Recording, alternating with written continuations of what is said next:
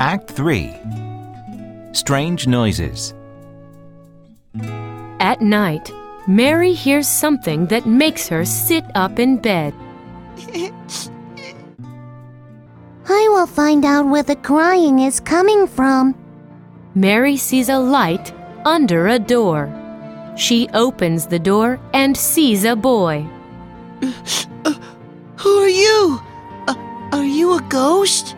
No. Are you a ghost? No, I'm Colin Craven. Who are you? I am Mary Lennox. Mr. Craven is my uncle. He is my father.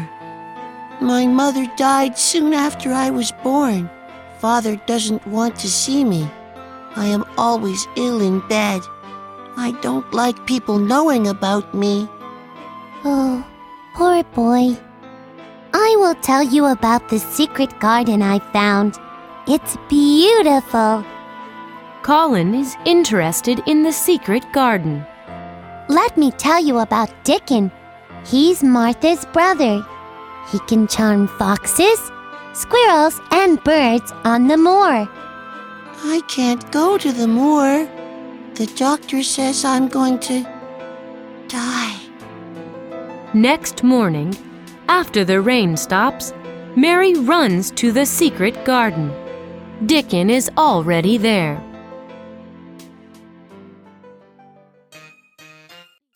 I got up very early today. I ran all the way here. I met Mr. Craven's son last night. His name is Colin. He thinks he is going to die.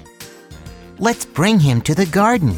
That night, in Colin's room, I've been waiting for you all day. I don't want you to play with anyone else. I need you.